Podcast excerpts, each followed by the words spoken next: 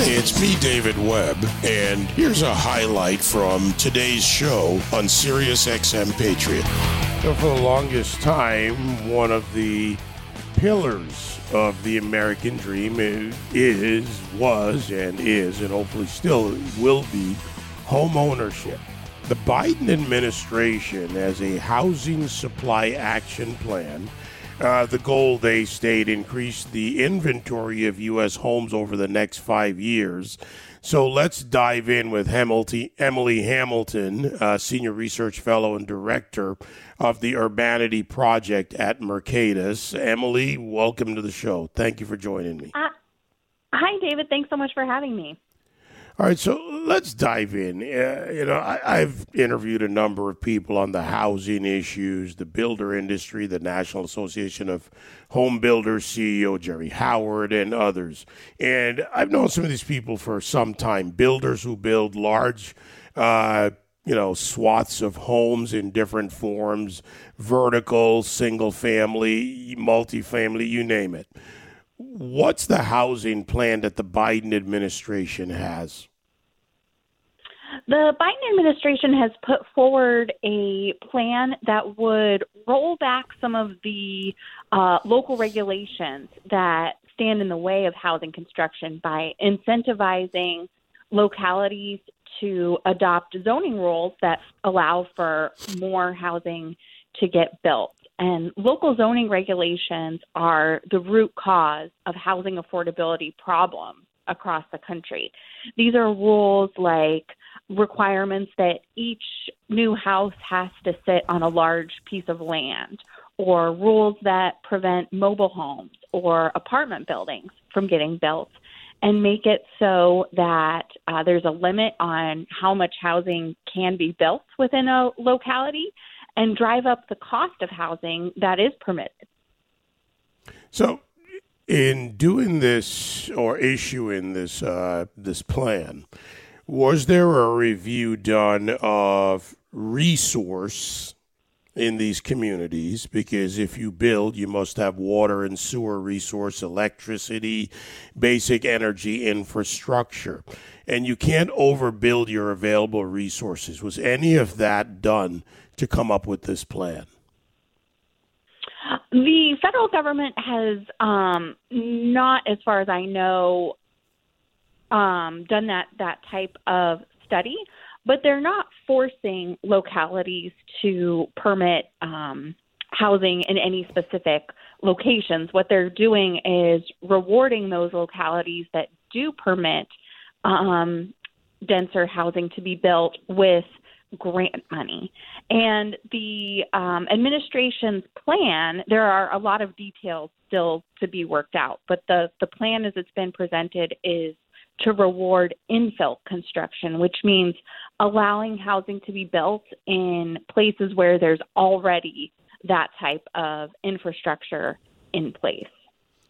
Okay, so their plan is, if I'm getting this correctly, including infill, which is a problem in the type of building put there to incentivize to build, uh, not to tell the localities. By the way, it's a little bit of a trick question when I think about it because the federal government can't assess every locality in the country. They just don't have the ability to do that. And you know, in looking at the builder world and what needs to be done, there is a lot of calculus, need, affordable housing components, density, of course, being a big part of assessing the population need, migration, and more. This sounds to me like a fluff plan that has a lot of faults in it. Well, I think it, it um, does certainly have a lot of details that remain to be seen in order to be effective, a federal grant program that successfully rewards those localities um, that do allow housing to be built, these grants need to go to the right localities, those that actually engage in land use planning and issue building permits.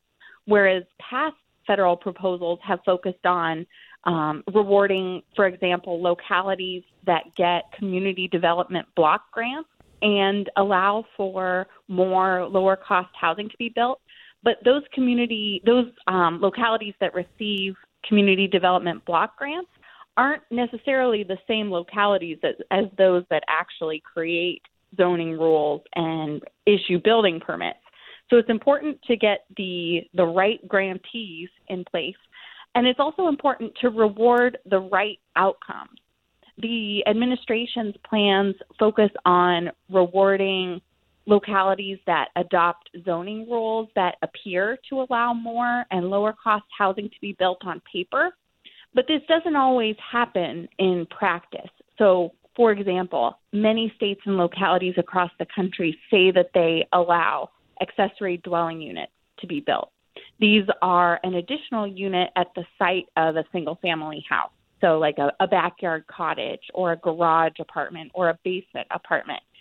But accessory dwelling units rarely get built in many of these localities that say they're allowed because there are so many barriers, um, like designing them in the correct way or um, difficulties that localities put in place in terms of getting financing for building these units. Um, so rather than rewarding the zoning rules on paper, I think it's essential that a federal program that um, incentivizes more housing construction rewards exactly that.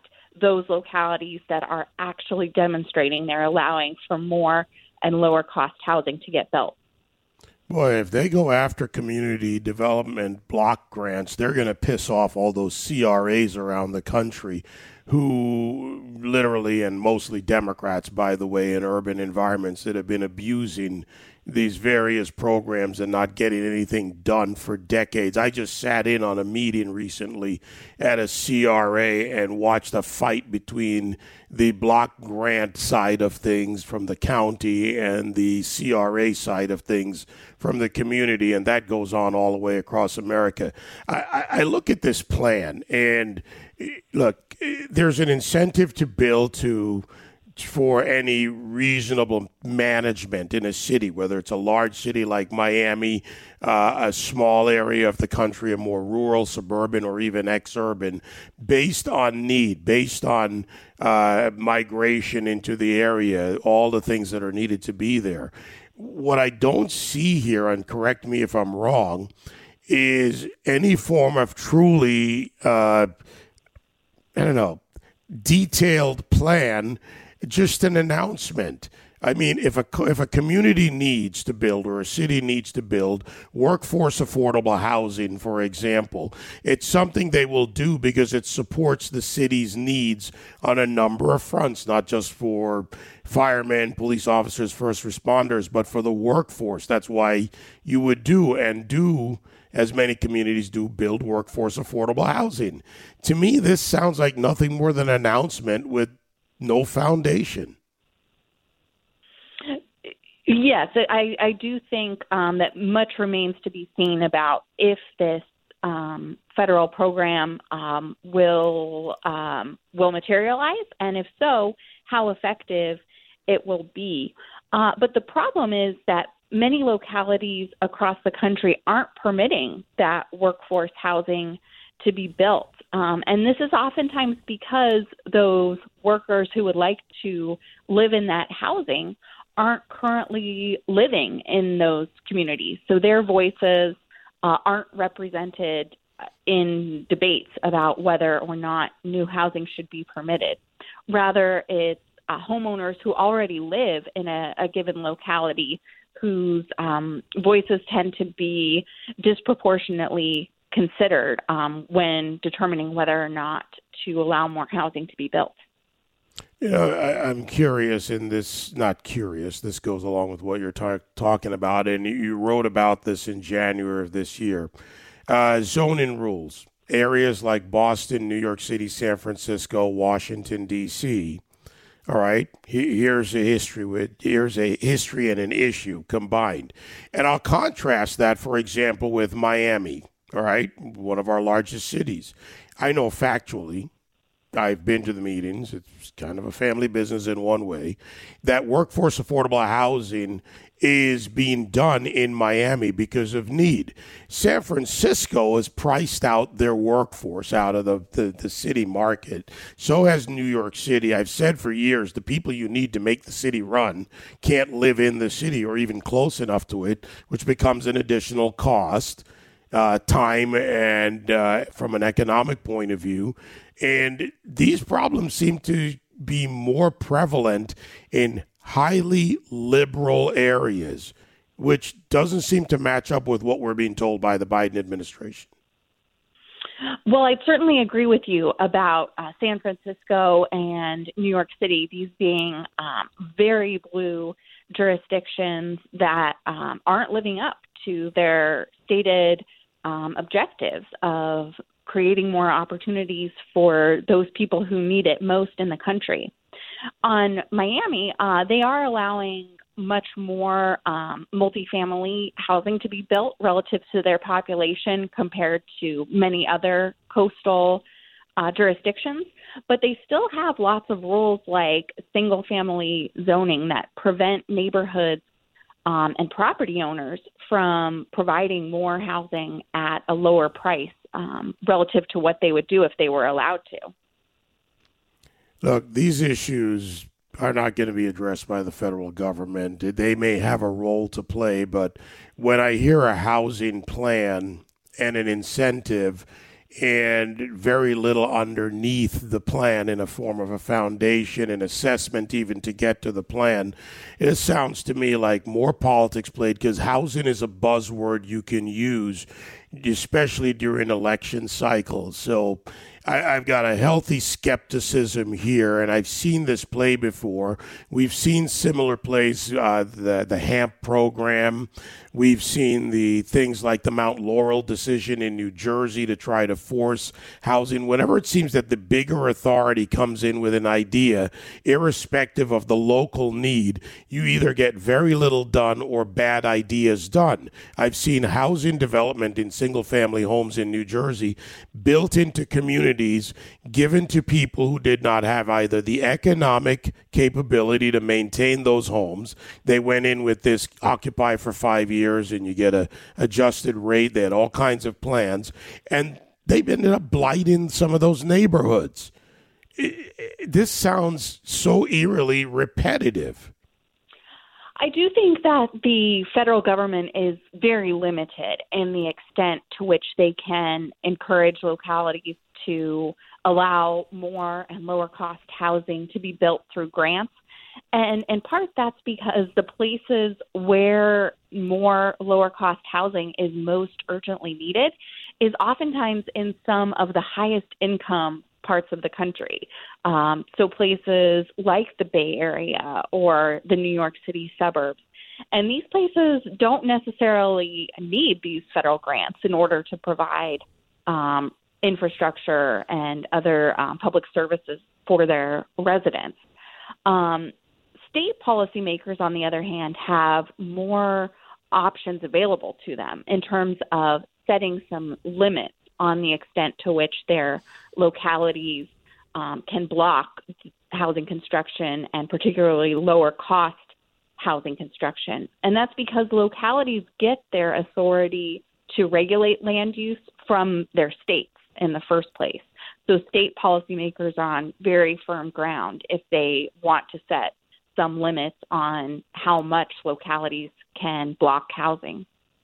Yeah, I'm looking for the common thread between, say, a New York City, San Francisco, Washington, D.C., Boston, even though they have Charlie Baker as governor, but mostly liberal leadership. Uh, the policies that are being set by the very people that have caused the problem seem to have a common thread in a lot of these states. Illinois has a big problem. What's the common thread in the state house in Illinois? I mean, they they seem to create the problem with lack of a plan, then come back to the taxpayers for the solution in part, or forced behavior rather than assessment of the need. Uh, I don't know. Maybe politicians should get out of the housing business and bring in people to help them understand it.